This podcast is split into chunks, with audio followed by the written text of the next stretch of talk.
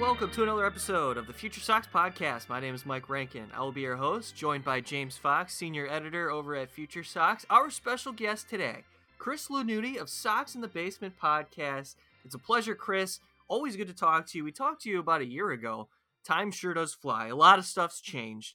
And uh, we got to get to Tony LaRussa. We're going to talk about Tony LaRussa again. Seems like the last few episodes of the Future Sox podcast, he's been the center of the conversation. But it's it's one of those situations, Chris, where he it's not our fault. It's not like we want to continue to talk about Tony LaRussa, but he continues to get in the news. And the latest is, well, he was pulled over in February uh, for a possible DUI. And now they're talking this could go to court and you know due process and everything's going to have to come ab- come about but again this is you know the second charge and the White Sox apparently knew about this prior to them agreeing to signing uh, Tony LaRussa. And now it's just a huge PR nightmare, really, for the organization. So let's kick things off right away, Chris. How's Dave doing? Is he doing okay? yeah, my my buddy Dave, who I do the show with down here in my basement in my nine foot homemade oak bar, we've been doing it for a couple of years. He he was not well uh, with the LaRussa hiring, and now he feels vindication because uh, immediately there's a PR nightmare that comes in the form of Tony LaRussa's DUI. Uh, he's hanging in there. And, and, and Mike and James, uh, thanks for having me on the show. I, you know, I, here's the thing I, am embarrassed. I, you know, it, when it all comes down to it, you could do show upon show upon show of this, and and I even on my last episode tried to only spend a certain amount of time on it and move on because there's not very much you can do about it except just be angry. But it was all summed up in the fact that I had a friend of mine, good friend, went to went to college with at U of I. And he's the he's the godfather of my firstborn, and he lives in Minnesota. He's originally from Edina, which is a north suburb. Huge Twins fan. I've gone to so many games up there with him, just the two of us. Me wearing my Sox gear, here him wearing his his Twins gear. We both sat together in the cell when Francisco Liriano pitched a uh, a no hitter against the White Sox. He was one of the few Twins fans jumping up and down, and I had to deal with it all night long. We love to give each other crap, and all he did was write me a very simple text that said, "I'm a Hall of Fame baseball person." And all I wrote back was, I am so embarrassed to be a White Sox fan. And that's the entire exchange that we had over this thing. And that's how I feel right now. It's embarrassing.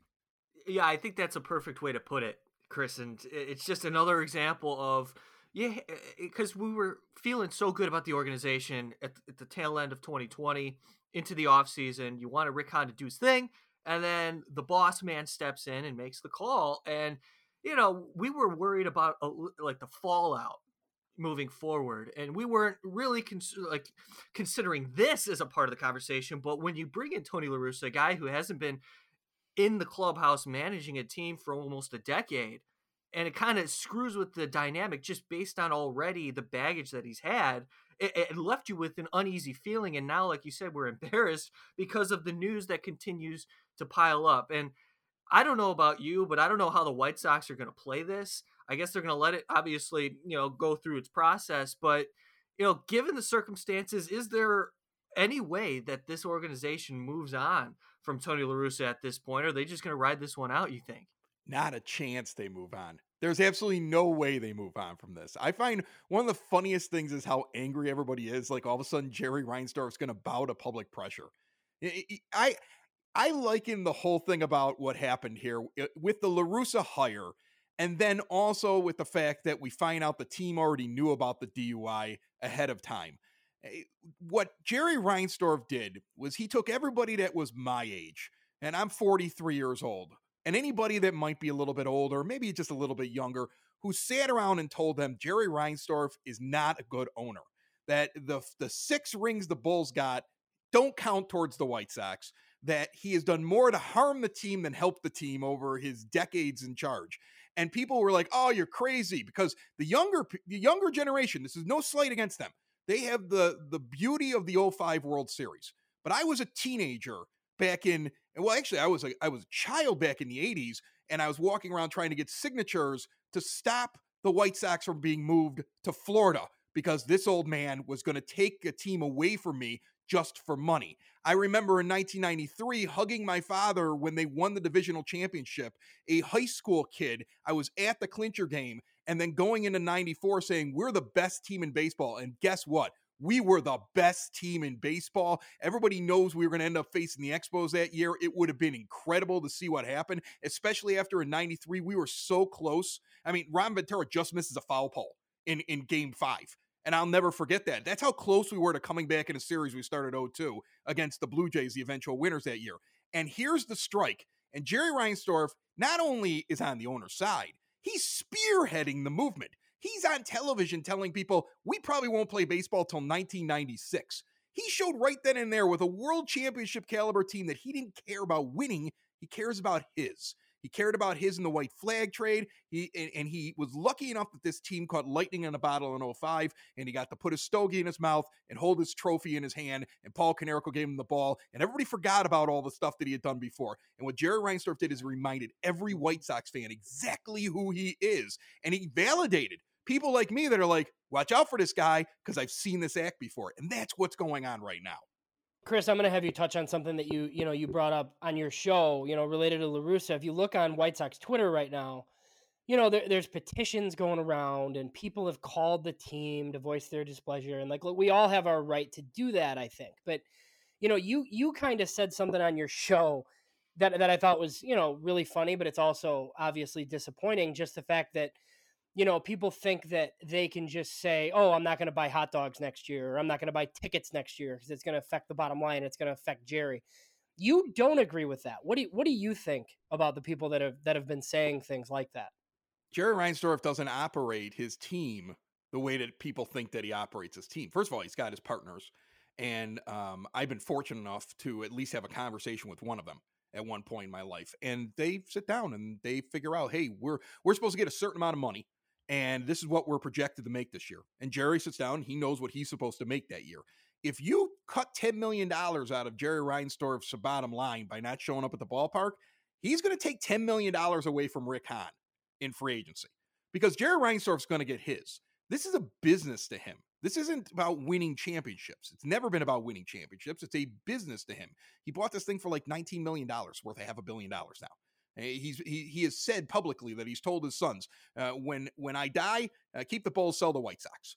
Eh, this is not this is not like a baby to him. This isn't like the this Cohen out in New York who just took over the Mets and just is a Mets fan and wants to win. Sox fans need to come to the realization that Jerry Reinsdorf is going to get his no matter what. And we've seen before when the team doesn't do well in at the box office, We've seen after the trade deadline, we've seen after the free agency deadline, back before Hahn was the general manager, and when Kenny Williams was officially the general manager, and Rick was just an assistant, and Kenny was the guy that would always come on the microphone. We've seen him repeat those things, and we've heard Jerry say them before back in the lean years, where he would sit there and say, Well, we're not having anybody show up. So if, if fans aren't going to show up, we can't spend a bunch of money. It's always been on the fans showing up because in the end, there's a there's like a there's a bunch of columns and he's going to at the end get what he's already marked off as what Jerry Reinsdorf's making this year. So if you cut out what Jerry Reinsdorf's expecting to make, he will trim from someplace else before he takes it out of his wallet. And that's another reason why a, an older man who's got an awful lot of money, more money than any of us are ever going to have in our lives, who who owns two professional sports teams, really doesn't care about your feelings on this matter. He doesn't care if you're upset. You know how much he probably laughs about this? Like, oh, I hear them. They're, they're tweeting about me. He probably laughs about that while he's smoking a stogie inside of his Chris, office. He doesn't care. Okay, that is very important because, I mean, that just tells the entire story right there. Jerry Reinsdorf doesn't necessarily care about the fans' emotions at this point when it comes to his team and personnel decisions, making decisions that impacts the team. He doesn't care about the public backlash. It's happened over and over again. It's it's really insane to watch when you're sitting back and just observing. Not even as a fan, but as a Major League Baseball observer and you see the way organizations are run compared to the way the White Sox are run. It's fascinating, really. Yeah, it, it is. And he he he he runs his team differently. And and I think any White Sox fans, I think the longer you've been around him and the more you've watched how he does things, we we got we got fooled over the last couple years, we've seen this team getting run in a very different way. And we started to believe, like, hey, with Rick now kind of steering the ship, Hahn seems to have a plan. Hey, look at this. The plan is kind of working out. Hey, look at what the, they're they're finding little market uh, inequalities where they're saying, hey, let's sign a guy before he even makes it to the major leagues, the long term deals. Let's identify talent this way. Let's redo how we're doing our minor league system. Let's start taking more of an analytical approach in certain areas.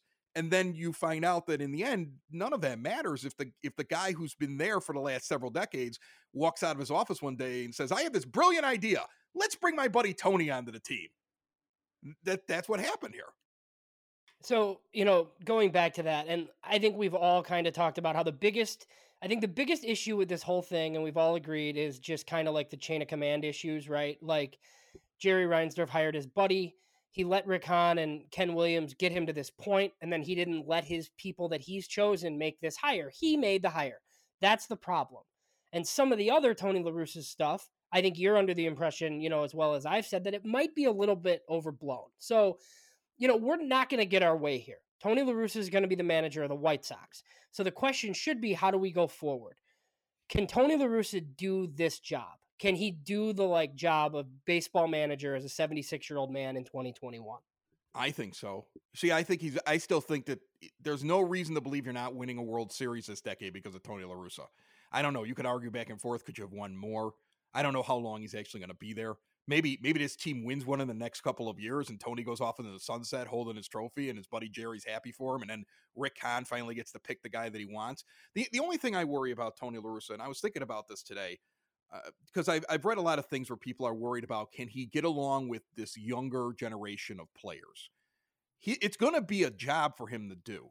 I think and, and I, and I always try to come back especially on my show i'll do this uh, but i'll also try to anytime i try to explain anything i, I try to draw back on life experience. So if, if you'll indulge me for a quick moment here when i was younger and i was in high school i had this girlfriend that i just wanted to make happy all the time and she was she was trying to get service hours at mother mcauley high school by coaching a girls' softball team, 11 and 12 and 13 year old girls. And she knew nothing about baseball. So she's like, Well, you run the team and I'll just kind of sit there because I'm trying, because I, I volunteered for this and I don't know what I'm doing. So I ran the team and I, I like doing it so much that even though I was in high school, I didn't have a kid on the team. I actually ran the team for like three years. So I ran this team for three years over at Midway Baseball League, and I got to know what the parents were like and what it was like teaching kids at that at that age. 25 years later, I started teaching my own daughter's team same kind of level, same kind of softball. And while there were so many similarities, now you had kids that were being trained in, in, in, with separate coaches. You had different styles that people had taken up. Girls softball had changed the way that they're. I mean, they had their own metrics, like how that how they now handle certain throws, and there was a certain technique, and things had changed in those 25 years. Some things had changed about the game the basics of the game are still there, but there are things that are going to be different for Tony. And I think he's dealing with a completely different generation of players. There's going to be a learning curve, but no, I don't think it inhibits him completely from doing well with this team. But it's it's an unnecessary hurdle where you wouldn't have that hurdle with a different coaching decision. But it's it's a hurdle I think he could probably still get over. I think that's really well said, Chris. And you put it into perspective well because, you know, ultimately talent trumps all, I think, when it comes to on the field. And who knows how quantifiable a manager is on the day to day. He does make decisions that impact the outcome for sure. Well, when you're when you're talking about like, for example, Kevin Cash making that move out of the bullpen in the World Series is one example. I mean, that is like the immediate impact. And I think Tony La Russa across 162, he's got the pedigree. You know, you give him credit for where he where he's been and where he is now. It's just doesn't it doesn't feel right is what I'm saying. It didn't feel like it was the right fit, but I do think that, like what you said, is true. As the game has changed, I think he's been able to adapt well across several eras, and I think now currently uh, he he can do just fine in the clubhouse. It's just his ability to do it. Is he going to be able to handle the day to day tasks at this point of his life? And when you have, you know, the White Sox trying to cover up the PR side of this, it just it sucks. I just hate it. I hate that I have to follow this story attached to a team that I, I care about so much. But really good stuff, Chris, on, the La Russa thing. There's so many other topics, so many other topics that we'd like to hit on today. Uh, and it was, I think it's a perfect segue to our next conversation is Ethan Katz. When you talk about the progression of the game, Ethan Katz, uh, most recently hired by the White Sox as the new pitching coach. So the staff is starting to come together a little bit. Were you surprised about this hire? What do you know about Ethan Katz and what he can provide to this White Sox group? Well, one, I was pleasantly surprised because a lot of times I learn about a guy because your partner here, James, comes on Sox in the Basement and like will say a name or I'll follow him and he'll tweet something like, watch out for this guy. And he brought up Ethan Katz. Now, I'd heard of Katz before. And I, I knew a little bit about him. But when James said that, I was like, okay, well, uh, I got to pay a little bit more attention. First of all, we all know the legend of, of the, the the change of Lucas Giolito, and that's what's going to be the thing that most people know about Ethan Katz. This is the guy that after Giolito was the worst pitcher in Major League Baseball. Uh, Giolito couldn't figure out what he wanted to do and how to fix it. And part of his training regimen was to take a weighted ball and throw with a weighted ball. And when he started throwing with the weighted ball because it was so heavy, he his arm changed. It was a very short, quick, like L-shaped release. It wasn't a big wide hook when he was throwing the ball because he was just trying to get the thing thrown. He couldn't he couldn't do what he was used to doing. And by the time that that Katz gives him a regular baseball back, he had changed the delivery. It's quicker to the plate, it's more controlled, and it's harder for the batter to pick up. And that was the thing that a lot of people credit is the reason why Lucas Giolito became what Lucas Giolito is. And then you also see names like Jack Flaherty, who, you know, he's the one I always think about with St. Louis. Uh, he's another guy who credits the Katz for being an influence on him and being one of his coaches that got him to the place that he's at. This hire is a pleasant surprise because it's not insular. It's not a good old boy from the White Sox network. It's somebody from outside the box. And it tells me, at least I hope, that even though Rick Hahn had Tony LaRussa forced upon him, that he's picking the rest of the staff. He's making the rest of the decisions, and which is, is how it should be. And that's a good sign for me as a White Sox fan. Yeah, so that, I mean that's the next thing I was going to ask you is you know what this indicates going forward because look, we didn't know. Like we were told Rick Hahn was making the managerial hire and then he obviously didn't do that. So I would agree with you that this is a pleasant surprise. Ethan Katz is you know, 37 years old. He has the history with Lucas Giolito. He was the head baseball coach at Harvard Westlake High School. You mentioned Jack Flaherty. That was his rotation at Harvard Westlake. Was Lucas Giolito, Jack Flaherty, and Max Fried. All that's insane. All, all future first rounders. and Kevin Gausman, the former Oriole, you know, just took the qualifying offer in San Francisco. He's credited Katz like with his, I guess, ascension too. So, what do you what do you think here going forward with the rest of this coaching staff? Obviously, you said that you're you're optimistic now, you know, because of this hire. What would you like to see happen next? And then are you looking and then do you want any of, you know, the current coaches to be held over? I want Frank Menechino to stay. I, I feel like that that Rick Hahn, if he's the one that put him in the place or whoever thought that was a good idea, made a good hire with him. I said that when Menechino was put into AAA. He was the guy I, I was always amazed by the Giancarlo Stanton story and I didn't know about Menechino but I knew that, that I knew the story, the idea that over the years Stanton had been slowly moving his his front leg out, and so he was missing the outside of the plate.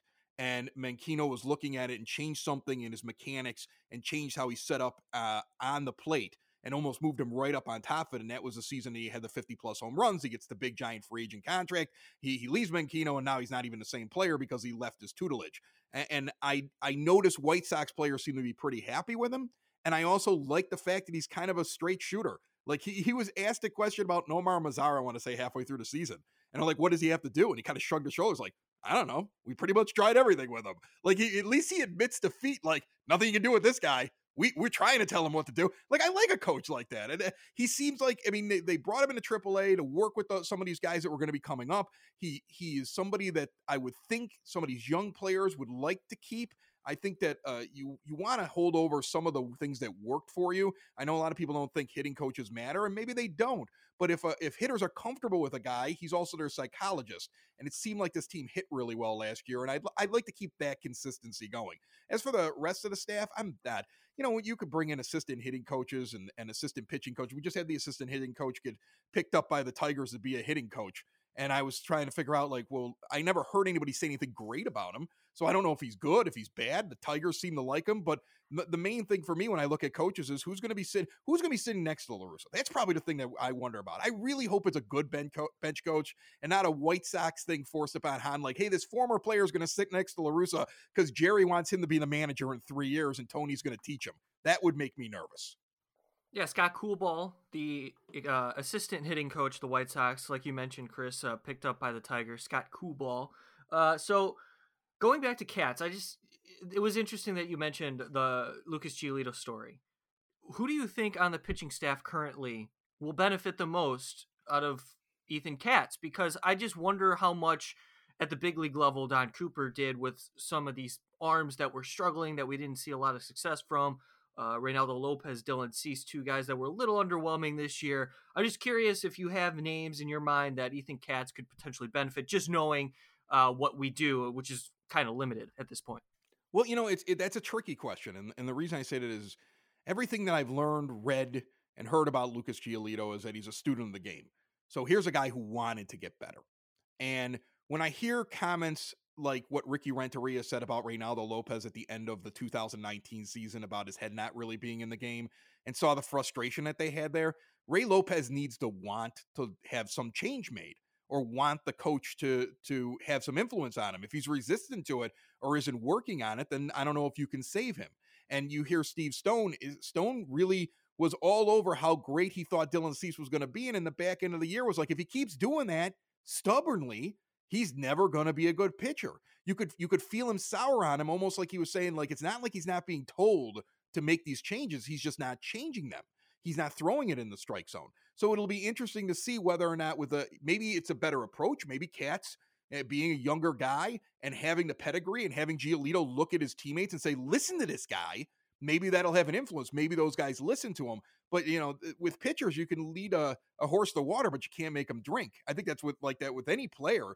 They have to be willing to actually buy into it. We had we had uh, uh not to get off on a tangent, but Devin DeYoung, who works in player development, uh, was on our show just recently, and he was talking about a guy like Adam Engel and what a student of the game he is, and and how much work goes into his hitting and how that's helped him improve just between 2019 to 2020, and that you know but that's i think a key thing the player needs to want to do something so otherwise you could bring in any pitcher you could bring in the greatest pitching coach in the history of pitching coaches i don't know who that is if the player doesn't want to do it eh, or, or isn't paying attention or doesn't have their head in the game and isn't committed 100% it won't really matter so I, I, you know, I do think the guy that could benefit the most might be Dylan Cease, and I and yeah, I know that I, I, don't know if I trust Lopez. I just I just see a guy who doesn't seem to be in it, and, and you know the, the comments after that one game where he's blaming everybody but himself, didn't know why Renteria pulled him from a game where he was clearly didn't have it.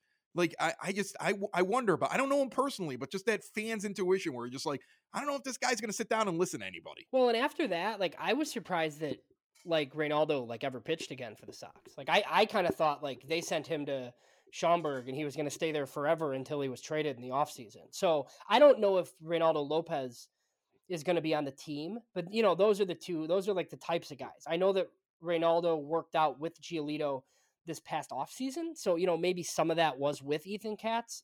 So who knows? But, you know, I don't think the White Sox are going into the rotation next year with all these young guys in their rotation. You've talked about it on your show. I obviously brought up George Springer. We'll get to that in a bit you're you're the guy that you know you you want Trevor Bauer. So either Bauer or you know other free agent starters. What would be your ideal, I guess, free agent or trade pitching plan for the White Sox this offseason? Well, yeah, I liked yours, but I'm not gonna I'm not gonna steal yours that you came on the show and talked about the the trade for German Marquez. I was ready to deal right after you came on the show. I was like, yeah, trade Nick Madrigal and two prospects for German German Marquez. I'm down, and then sign George Springer. I'm done. And I was like, James has got it. But uh, but I I do like Trevor Bauer, and the reason I like Trevor Bauer is that I think that he he fits a mold that the White Sox can't normally get Jerry Reinsdorf and his spending into. Uh, if if Trevor Bauer goes by what he's always said that he would do, which is incentive laden deals that give him the ability to get out of the deal, or it's a short deal because he wants to bet on himself and he thinks long term deals are stupid. And we've heard him say those things before, and maybe his mind has been changed, or maybe somebody will give him a 10 year deal where he has an app, a way to opt out every two years. Who knows what'll get offered to him? But he he fits where Jerry doesn't like to spend on a lot of years uh, with pitchers. He's very afraid of that. He's said that before in interviews that he hates to give money to his GMs for long-term contracts. He has no problem spending the money. He just doesn't want to be spending bad money. He doesn't want to look at a guy who breaks down after a year or two. So uh, you could actually probably overpay a little bit for Bauer or at least match anybody if he's willing to take a shorter deal, which he might be interested in doing. So that that's one thing. And then the fact that I also don't see Dallas Keuchel as a as as a number two pitcher on my team. So I keep looking at who's better than Keuchel. And I think that list is a little bit smaller than most people think. You know, I like a Masahiro Tanaka, and the only reason I like him is because I paid attention to him over the last several years in my fantasy baseball league. And the guy's just consistent. And when he's healthy, he's very, very consistent. And if the Yankees don't uh, want to bring him back, he wouldn't be a bad guy to go pick up. You know, there, there's going to be all kinds of interesting names you can go out and get. I mean, Mike uh, down lower on down the the rotation. I don't mind a Mike Minor. I think there's going to be guys that had just a rough first month, and so their stats for 2020 look bad, but they still have it, and they wouldn't be a bad pickup. I mean, I I, I always thought Mike Minor was a better pitcher, uh, sabermetrically and and just with the eye test than uh, Gio Gonzalez. And all you're really trying to do is improve off of what you got out of Gonzalez. You want to find something better than that for the bottom part of your rotation. And I, I would like to see them add two pitchers. And I, I they need a top end guy. And so I'm uh, right now I'm gung ho for Trevor Bauer. I don't know if we're going to get him, but that's who I want. Well, so it doesn't sound like it's completely, you know, off the table, right? So you know, obviously Marcus Stroman came out and basically said in, in as few words as possible that the White Sox weren't really going to be an option for him. But I think he kind of knew he was going back to New York. That was the so, most insincere thing I've ever like after you see that he takes the qualifying offer the next day. Yeah. That that is the most insincere thing because he acts all big like I would do it for no amount of money. And he already was probably had the thing in front of him from his agent they were talking about taking the qualifying offer. Yeah, probably. That, that's and, ridiculous. Well, and Kevin Gausman, uh, you know, he's another guy that I, I had heard the Sox like might have some interest in, but he's going back to San Francisco. So Mike, I'm gonna loop you back in for this too. Just you know, Bauer doesn't seem like he's going to be completely turned off by the White Sox because of La Russa. And there's a lot of people that think like, oh, the White Sox aren't going to get any free agents because Tony La Russa's there. How much do you guys think Ethan Katz and this type of hire like helps them in free agency or like you know makes it so like you know some of these La Russa concerns maybe don't matter as much as some people think they do.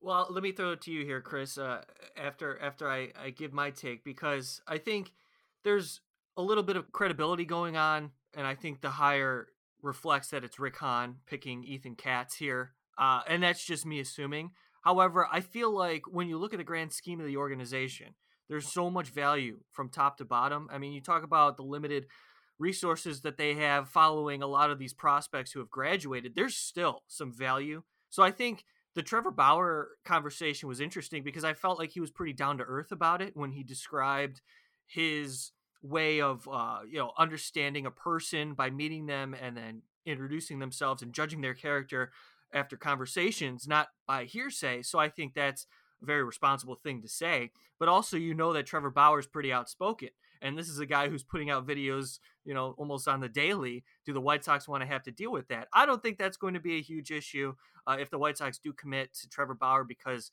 obviously the talent. So I think there's a bit of credibility going on when it comes to the Ethan Katz hire. At the same time, Chris, I feel like Tony La Russa doesn't have so much that of an impact to the point where okay, this is this is it. It's damning. Like it's over. You know, I don't think he's got that much of an impact on this team where it's just going to shy everybody away from playing for the organization. Well, exactly. And and think about it this way. Uh, you know, Ethan Katz asked the question before he signed the contract. Hey, are you guys going to fire the manager and then somebody else is going to come in and fire me in three months? Because that would have been my concern if I were signing it. So the fact that he signed it means somebody said, "Don't worry, no matter what happens here, the owner's not getting rid of the manager." Because he, why would you take a job if you weren't sure whether or not they were going to in in two months there's going to be so much political, you know, like fallout that you might not have a job because all of a sudden a new guy's coming in to be the man. You know, you know, he had to feel comfortable to come in there. Now Bauer, he does this video, he does all these different YouTube things, and he goes on he goes on uh, Twitter and he's he's constantly talking about different things going on in baseball. When he addressed the La Russa thing what I saw was what's probably going to be the norm for any free agent. In the end, uh, a, a, a, rational free agent is going to sit there and say, well, how much money are they going to pay me? We always worry about, like, well, they're going to feel comfortable there. Uh, and with the exception of Zack Wheeler's uh, Instagram girlfriend turned wife, most of them, it's it's not about where you're living. It's not about what, how much. It's, it's about the money that you're making. And then it also comes down to do you think that you can win? Trevor Bauer looks at the White Sox and he goes, that's a really good team and I'm not going to say anything bad. I have to address this because my my audience, a guy like Bauer is doing videos. He feels like he's got to address all these things. His public needs to hear his views. But he's not going to say anything bad about it because I think that video showed me that he's still interested in the White Sox. He doesn't want them to think he's not interested, and he doesn't want to burn any bridges until he meets the guy who's the manager and finds out what happens. To me, that was a positive sign. That, and I think that that is the more rational thing that most free agents will still do. In the end, you could be put off by Tony La Russa. In the end, you could be angry about Tony La Russa. In the end, you could be surprised that he's the manager. But when push comes to shove and a team shows up at your door with millions of dollars and you ask the questions, if they give something that sounds good enough to you, you you'll sign the contract. I don't know if he's going to drive off very many. He, there might be one or two people that aren't interested, but I don't think it's going to be the norm that free agents are afraid to come to the White Sox because of uh, Tony La Russa. Yeah, I think that's very well said. I thought exactly what you just you know elaborated about is the re- relationship uh, free agents want to develop with potential teams that they're signing with. And James, you know, that was an interesting question that you posed. I- am curious about your take as well, but related to Trevor Bauer specifically, I feel like what Chris said is true. The way that they approach free agency, these free agents, they're going to have that evaluation process, keep an open mind, and then make a decision themselves. I mean, it's just almost that simple. Yeah, I, I agree. I, I never really thought that like I'm I'm the guy that thinks that players generally take the most money. I mean, I I always go back to the Jerry Seinfeld quote. You know, there, there's like an episode of Seinfeld where, you know, J- Jerry said that he's going to pay for Elaine's apartment, and then somebody says like, oh, maybe she won't take it. You know, and he said people don't turn down money. It's what separates us from the animals. And you know, I very much you know people don't usually turn down money except Zack Wheeler. So, you know, be the highest bidder. And if the guy doesn't come to you, then okay, that you know, then then he lost, and then the White Sox will leak to the media that they were the highest bidder. But you, you know, I think with Bauer, I, I think it's it's totally true. I think the White Sox are an option. I think most people think it won't be the White Sox because they generally think that somebody else will bid more and he'll choose California or somewhere else. And th- that stuff might be true, but I wouldn't, I mean, I wouldn't rule them out right away. I mean, they hired Tony La Russa. I think they're going to spend some money. So yeah, I don't, I don't think having La Russa here has an effect like that. Like I said, like I think the three of us have kind of agreed. You know, my issue with the La Russa thing is, what's been stated a bunch of times. Just you know that Rick Hahn didn't make the hire. That's it. The rest of it, I think, is fine. I think they can get free agents. I, I agree, and I'm going to tell you right now, Tony La Russa's got still got three rings. He could still sit there and show anybody like, I got three World Series rings. How many do you have? It, it, it's it's it could be just that simple. He also has some really superstar type players that have played for him over the years and ended up in the Hall of Fame. That it, eh, these guys were these guys were kids growing up and respected these players and watched Tony La Russa. And it, to just discount that and be like, ah, he's old. I don't want to play for an old guy. There might be a few guys that think that, but some of them might be like, wow, Tony La Russa's my manager. That might actually happen to a few of them. Yeah, and I think it's just you're worried about how players react to maybe some of La Russa's opinions when he's running his mouth. I think as a baseball manager, he's going to do just fine as long as he can get through the season, as long as he can do it and he stays healthy and he's able to like live up to that grind cuz you know, I you hate to talk about his age, but it, when he when you look at him, you're concerned about, hey man, like you're traveling a lot, you know, the long days, long nights. It, I don't I'm glad I'm not in his shoes right now because there's a lot going on in his life, and you know, at that age, don't you want to just hang out? you know, like when it, how much is there to gain right now if you're Tony La Russa jumping in in this situation? It just it's so bizarre to me. I'm sorry, it's just so bizarre for him to decide to commit to this now. Uh, I guess you're always loving the job as manager, but at this point in your life and in this point of your career, I don't know. It seems backwards. He's got Mike. He's got a he's got a five year plan. That's you know.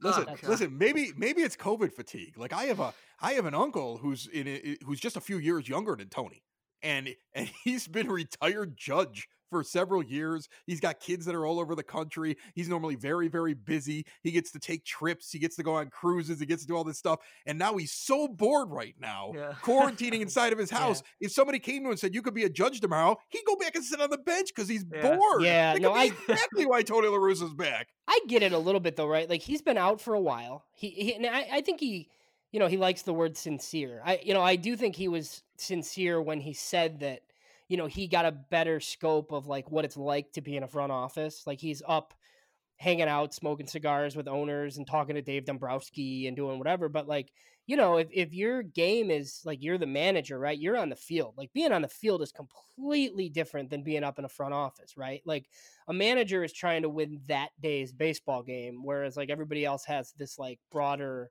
you know, this broader lens for what's going on. So like yeah, he probably thought that he was done, and I think he would have been like unless he could manage this team at this time for this owner. You know, I I, I think the apprehend the apprehension the apprehension from us like makes sense, but as some and this is like totally like not the same thing, right? But I coach high school football games on Friday nights and you know, sometimes if I'm required to like be up in the press box like instead like charting or something, like it sucks. Like I'd much rather be on the sideline. And and that's like not the same thing. But, you know, like like I get it. It's like it's two different jobs. He thinks he can do it. We're to find out.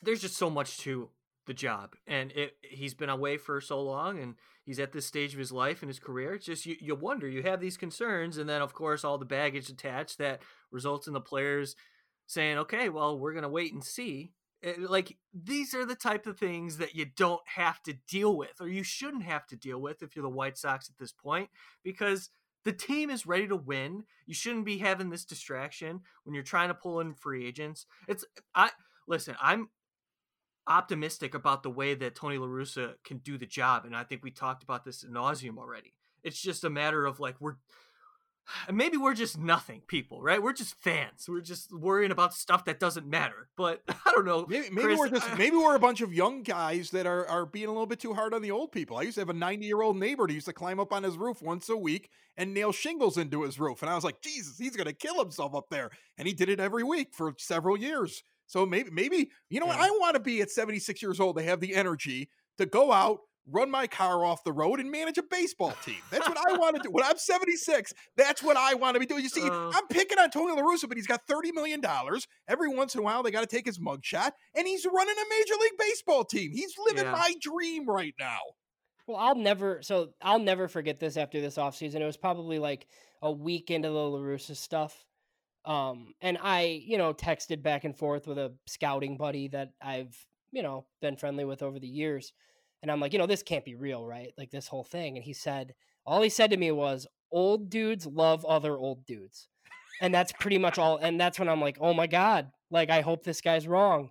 And then, you know, like 10 days later, Tony La Russa is the manager of the White Sox. So in the, in the comments that we get on our social media and uh, on our show and stuff like that, those that have pictures and I can tell that they're older than me, they love the Tony La Russa hire. They love yeah, it. And so, and, you know, and, and, here's the thing: I still think he's, I still think he could be a, a, a good manager. I think yeah, Tony La Tony La Russa would have done a better job with this team in 2020 than Ricky Renteria would have.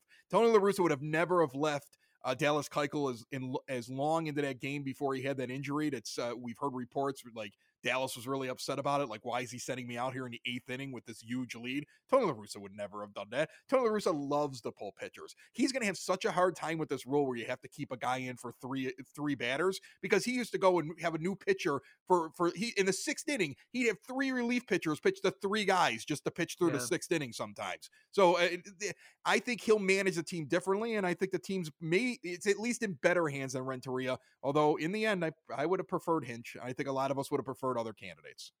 That's totally fair. Yeah. Go, going back a little bit, we you know we've talked about the pitching a lot. What are you? Pie in the sky, obviously. Like if if they if they come through with my plan and they're able to keep George Springer away from the Mets somehow, that would be fantastic.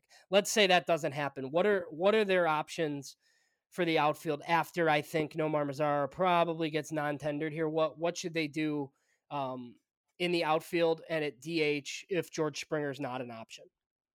All right. Well, I'm gonna I'm gonna do something that's unpopular with people because I'm gonna say first off, I think the White Sox have every intention of Andrew Vaughn.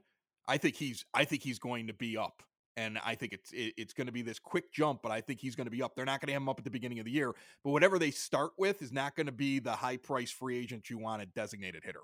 It's going to be just a guy they might go get a piece or they might do it internally or it might be it might be a piece a piece that they're like this guy can do other things once we get our designated uh, hitter up here but i also feel this there was hype forever i mean remember two years ago james when when when we first met in person for the first time we'd already talked on the phone we were at a Sox Fest and there was all this buzz that maybe Joc Pederson was coming to the White Sox. We are like, this is awesome. And then we heard the buzz about Joc Pederson the next year. We're like, ah, maybe it'll happen. And now Joc Pederson's a free agent. I'm not really that interested because I look at his splits and he would just join this team and I don't think it would be that big of an improvement over what they were getting out in right field. I mean, he, he he's good against one type of pitcher and terrible against another type of pitcher.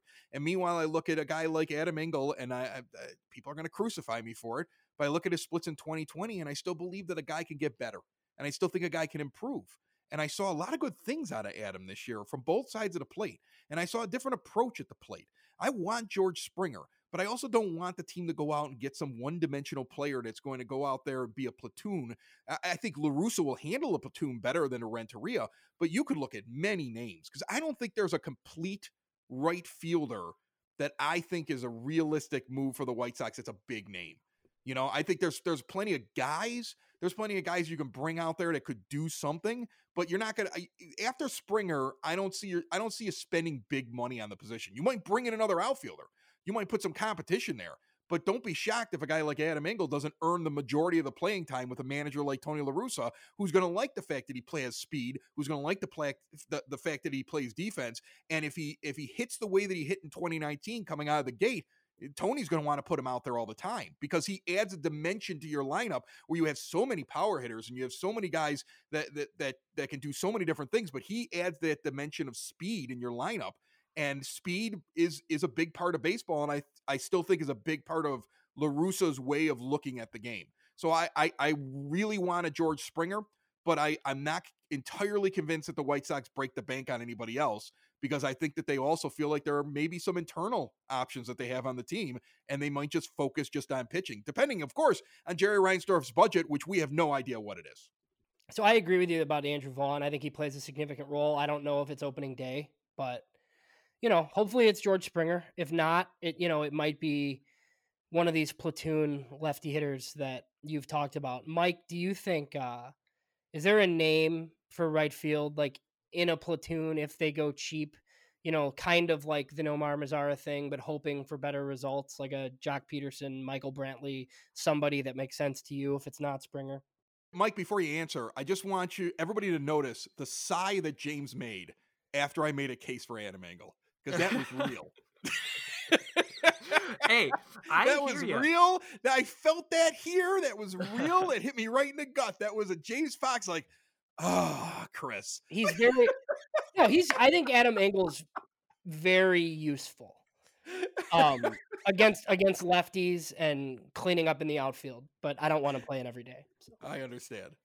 I appreciate the White Sox commitment to Adam Engel though. They've developed him uh, into la- like last year was pretty productive player and there was a lot of positives coming from his game obviously you know the defensive value but hey that bat i remember steve stone was talking about adam engel like three four years ago and they, it was like, okay, look at his profile. He looks like a speed guy, slap the ball around the yard. No, I mean he's got a ton of pop in his bat. So we've seen the adjustments year by year that Engel's made, and I think you know you you keep riding with him. I think he's a great depth piece that you that you have on your roster. But when it comes to upgrading the position, James, I'm looking. Well, how do you guys feel about Michael Conforto. Do you think he's somebody out there that you could go out and get? I'm a fan of Michael Brantley. I think at the right pl- price, he fits a lot of the needs uh, that the White Sox were missing in the lineup. So I, am rooting for Michael Brantley if it's not Springer. But also, what do you guys think about Conforto? I know that I've gone. I know that I've gone after Conforto multiple times in a fantasy league with a guy that won't give him up. I mean, I, I look at his raw stats. I haven't seen him a lot in action, but I know I like him and I like how he projects. I know that enough. I know enough about him that I like how he projects and I like what kind of ball player he is and the and the and the stats that he would bring to your team. That's about as much as I know about him though. So like Michael Conforto would be awesome. I think he's another short term guy though. He's like got another I think one more year. Him or Brandon Nimmo from the Mets would be awesome. But I think with Steve Cohen there, I can't see them like selling. So maybe, you know, maybe if they sign a Springer and decide to trade an outfielder, then yeah, then maybe that's how you get your left handed bat. But I think Conforto um, is a guy that fits perfectly. On to Michael Brantley. My concerns with Michael Brantley, and obviously, you know, the White Sox have shown that they don't really care about outfield defense. And like they had you know Jermaine Dye out there for way longer than like he yeah. ever you know than he ever should have been. I just I don't know if Michael Brantley can hold up playing that much right field. And you can't really play him in left field with Eloy. So like if Andrew Vaughn wasn't a thing, or if we thought he's only going to play like the last 50 games or something, I think Michael Brantley makes a ton of sense if you could play him in left and DH and play him at every day. But I just like, you know, we did this with the McCann thing this year. I just don't know like if there are at bats if this player that we're plugging in can't play right field. I just don't it's like a it's still a weird roster, even though it's a good one.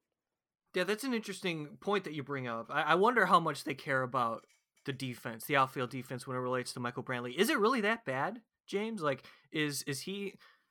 Uh, well, like, what are the major concerns there? Is it his range or what's going on? Yeah, I think it's range and arm, and I just fear that he won't be able to stay healthy. Like, I don't Yeah. think they would care. Like, if he could play 130 games in right field and the defense was bad, I don't think they would care. But I don't know if he can play out there that much at this stage anymore, like without hurting himself, because he's been hurt quite a bit. So, like, he DH'd a ton for Houston. So I think the bat, Right, I think right. I think the bat makes sense. I think like that profile for the White Sox makes a ton of sense, right? Because he's he's like not a high strikeout guy and he makes a lot of contact, but he does have power still. So like that that makes a lot of sense. But you know, with Eloy Vaughn, Abreu, Grandal, it's just gonna be tough, man. The fit the fit for whoever they do end up getting, it's gonna be kind of weird. And it's also what Houston's Houston's already talking to him. I mean, I already read something that Houston had already opened up negotiations in the hopes that they could bring him back. So when you see a team like Houston that's uh, you know, they got to figure out who they're going to really go after first to retain out of free agents, and they still are interested in bringing uh, Brantley in. Uh, it, it it seems to me he, you don't even know how available he's going to be. Sure. Yeah, and that's you know another part of this too, for sure. And I was going to ask if you believe that starting rotation is priority number one, and then right field priority number two. Is that the plan of attack that you foresee the White Sox going for? Yes, that has to be. You- this team is so good offensively. This team can can deal with not having a superstar right fielder and just having a guy in right field. When when you're looking at the fact, I I I doubt that Luis Robert doesn't take another step. I doubt that Eloy Jimenez doesn't continue to grow into a star. I doubt that Yoan Moncada is not going to rebound from a bad year where he had health issues. I think Tim Anderson is the real deal. And this comes from a guy that has had to apologize on his show multiple times for saying about two years ago, this guy sucks. And I I love him. I mean, like he made such an improvement in what he's doing offensively. And I used to always say, like, he's got to hit about 300 to make up for the defense. Well, he does that. He does more than that. And he's and he's actually improving defensively. Uh, I, I Jose Abreu at some point is going to get old, but guess what? He's rejuvenated right now. Uh, Yasmani Grandal in a full season. Uh, I I get a I get a kick out of all these White Sox fans that try to tell me that we got to keep James McCann because he's the better of the two catchers. That's wrong. You're just not very good at evaluating uh, talent. The, the, there's so much on this team right now, but what you had was only two legit starting pitchers when you went to the postseason, and you need far more than that and to just believe that Michael Kopech's going to come back after that long layoff and be able to pitch an entire season and then go into the postseason and be a legitimate threat you're you, you know you're stretching it a little bit. You don't know if that's going to happen. And and to the idea that all of a sudden Dylan Cease is going to put it together the idea that all of a sudden Reynaldo Lopez is going to put it together you, you don't have enough pitching on this team. You need more of it. You don't want to be sitting there saying okay well it's going to be between we got we have three open spots and it's going to be between these five guys already in our system. No, no, no. You want it to be we have one open spot and we've got five guys fighting for it. That's what good teams have going for them if they're a playoff contender. That's what the Sox need to address. They could they could completely strike out at positional players and look internally. If they fix the pitching, that's far better than if they strike out at pitching and and they go out and they get themselves a right fielder and a DH. Yeah, I agree. I agree with uh, pretty much everything you just said. And a couple more for you, Chris. Really appreciate the time. Chris from Sox in the Basement podcast. Check him out. Don't worry, I'm, I'm sitting in my bar right now. Yeah. And this is where we do the show, the Sox in the Basement show, and we, uh, we sit at this nine foot oak, oak, oak bar. And while you guys were talking about uh, Michael Brantley, I poured my second beer. So you take as All much right. time as you want to, Beautiful. because I don't know how to broadcast without a drink in my hand. That's why I got out of radio, Mike. Okay, I used to do radio, but they wouldn't let me drink in the studio. So now I sit at my bar in my basement and I lock the door so the kids can't come down. And I start drinking in the middle of the day. And I tell my wife, "Well, I have to because this is what I do for work."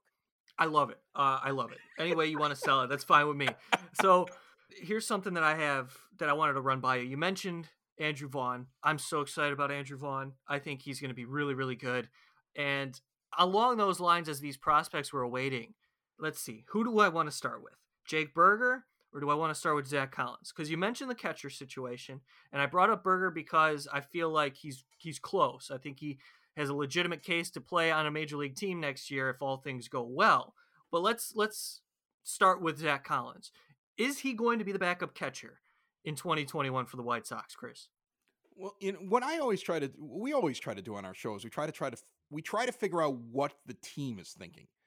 And this is an interesting thing because the team got rid of a manager that didn't seem to like Zack Collins. Now, they didn't get rid of Ricky Renteria because he didn't like Zack Collins, but Zack Collins was not given an awful lot of at bats, put in a terrible position in the postseason where all of a sudden he had to go up there cold after not seeing live pitching for weeks. And, and then all of a sudden he's got to go up there and he's got to get a big, big at bat, a big hit or something like that. It, it, Zack Collins didn't get a fair shake in 2020. Zack Collins is also a guy that is really only going to do well in his splits. He's definitely a platoon catcher. So the question becomes do you think that that's good enough to back up your team? I think a team that has World Series aspirations, that's not good enough. They they might do it. If, if Rick Hahn gets a budget that he doesn't like, it might be the last position that he looks at. Like go out and get yourself a guy that's a good defensive catcher and a good receiver that we're not worried as much about his bat, but we we just want to have somebody we can rely on or at least compete in spring training.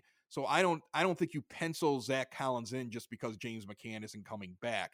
I think that the team would love to have somebody else in there, except it's not a priority. So I, I, think this is going to be like a catcher that gets signed before spring training. Like this is a February signing, and it's not going to be something exciting because he's the backup catcher. Yasmani Grandal should be getting 80% of the starts back there, if not more. James, how do you feel about that evaluation? Do you think Zack Collins is going to be the primary backup here, or do you think they're going to go out and get a backup?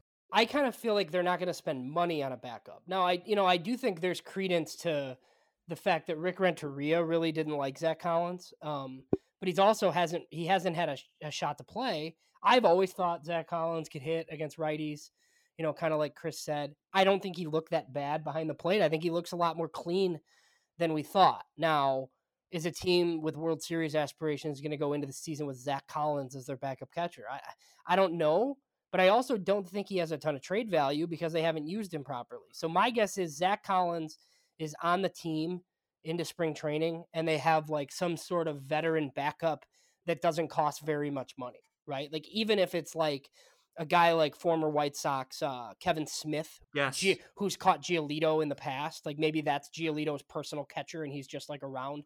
I don't think, you know, I don't think you're signing, uh, you know, like Yadier Molina or somebody like that to like split time with Grandal. Grandal's got to play a ton, and as we've talked about, like you know, all off season now and a lot today, like they don't have DH and first base at bats for him. So I think Yasmani Grandal is going to play a ton behind the plate. So your backup, I, I don't know how important your backup is.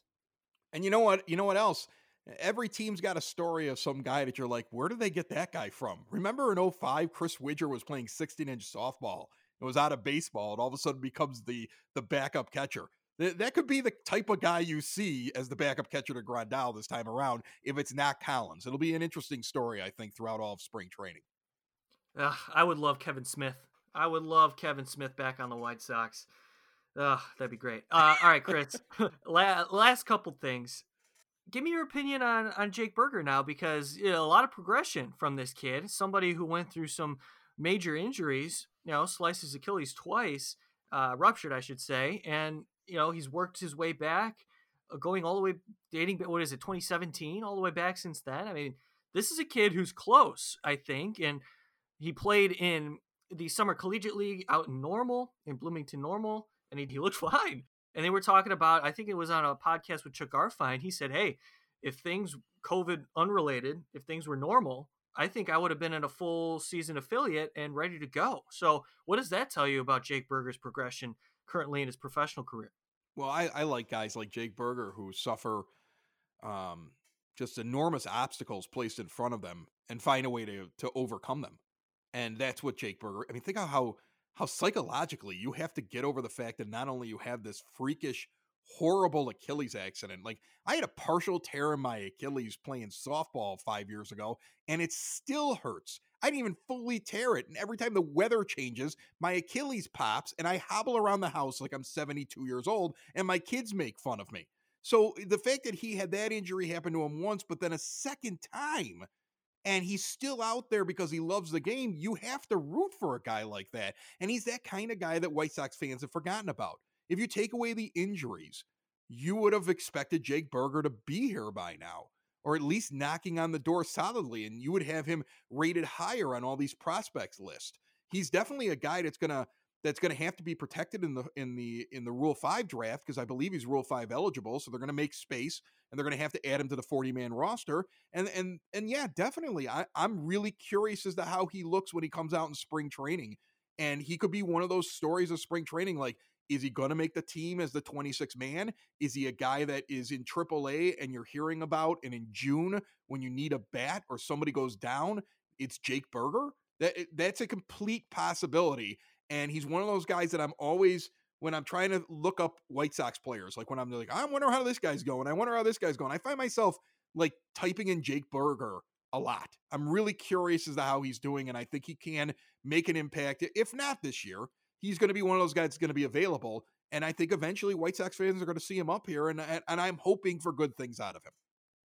Yeah, so I mean, you mentioned the Rule Five draft. Jake Burger, Gavin Sheets, Tyler Johnson are probably you know the three biggest names. We'll know uh, by next Friday, the twentieth, I believe, is the date where they have to protect those guys. So, what do you? I mean, I guess first glance, do you think they protect all three of them, or well, Sheets and Burger for sure. I, I I haven't marked down on mine that they protect all three because I keep a I always keep a roster in the off season like a little spreadsheet, and I keep track of the forty man. And right now they'll they'll have plenty of room to be able to keep all three of them as long as they continue on the trajectory that they seem to be on. But I, I know for sure they're gonna they have to keep Burger and Sheets. It, it, we I talked about it on my last show. When you look at the top ten on MLB pipeline for the White Sox right now, in the offseason. Five of those guys will no longer be on that list because you expect them to get plenty of games. Basically, they're on the team next year. And the other five guys are are are going to move up to be your top five prospects. Gone are the days of having eight guys in the top 100 on MLB pipeline. But you know who's going to be number five if everything just stays the same?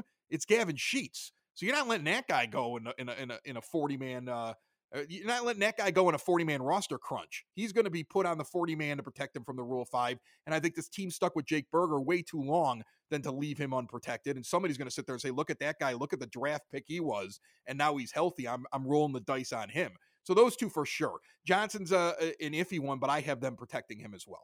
Yeah, I, I, think that makes sense. I think, look, like I, I, wouldn't be surprised if you know these guys have a lot more information than we do, right? So if they leave Jake Burger unprotected, it would be because they're pretty certain that nobody's going to take him and try to stash him. But man, I'd be, I don't know, I'd be a little bit afraid that you know a Baltimore or somebody that's not very good would just bring in Jake Burger and DH him or whatever on a bad team just to like get him into their organization. Uh, so yeah, I'm I'm with you. I think I think they probably protect. uh all three. Really quick here. Uh, I got the TV on and they haven't announced it yet. You think Jose Abreu wins MVP tonight? Yes, and uh, he should. And if he doesn't, it's a travesty. And it's a terrible thing that if he has to be interviewed through a translator, he's going to get asked a question about Tony La Russa. It's absolutely horrible that the White Sox as an organization are going to make their their linchpin, a guy that they consider to be the big brother or father of these younger players. This guy who is the team leader that has, he is the one that sets the mood in your clubhouse, and you're going to make him have to deal with this because you're too chicken to deal with it yourself. Chris, outstanding stuff. Always a pleasure to have you on the Future Sox podcast. Thanks so much for taking the time.